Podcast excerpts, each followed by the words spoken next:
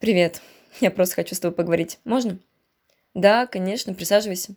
Эс показал глазами на место на диване рядом. Как твое лето? Очень необычно, разнообразно.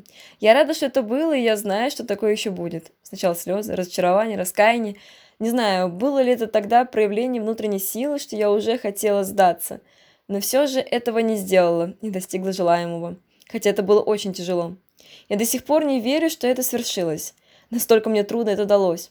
После блаженства полнейшее ощущение счастья и миротворения. Я просто выдохнула, я просто жила, как живут миллионы людей, спокойно, без сильных всплесков. Я жила, думала, как же мне хорошо. Небольшой кусочек обычной жизни и снова погружение в какой-то другой мир, другое измерение. Мне нравится там быть, мне нравится атмосфера, создаваемая в том месте. Днем она одна, вечером другая.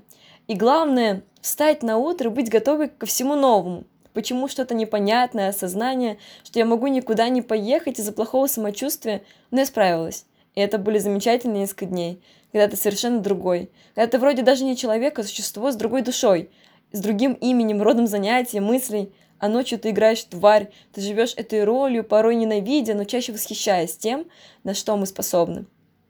И вот снова смена обстановки. Иная страна, разные традиции, другие языки, я звала тебя, но ты не отвечал. А ведь так нужен был мне там. Я искала тебя все лето, но ты то появлялся, то вновь исчезал, растворялся, уходил и не писал.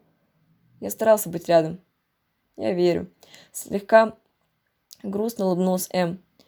Я общалась с тобой здесь. Она показала на голову. Надеюсь, что хотя бы иногда ты меня слышал. Во всяком случае, так думать мне проще. Было много опыта, падений, веселья, чуть меньше слез и обид, было много новых людей, знакомств, знаешь. Я рада, что все это было, и что все еще только впереди.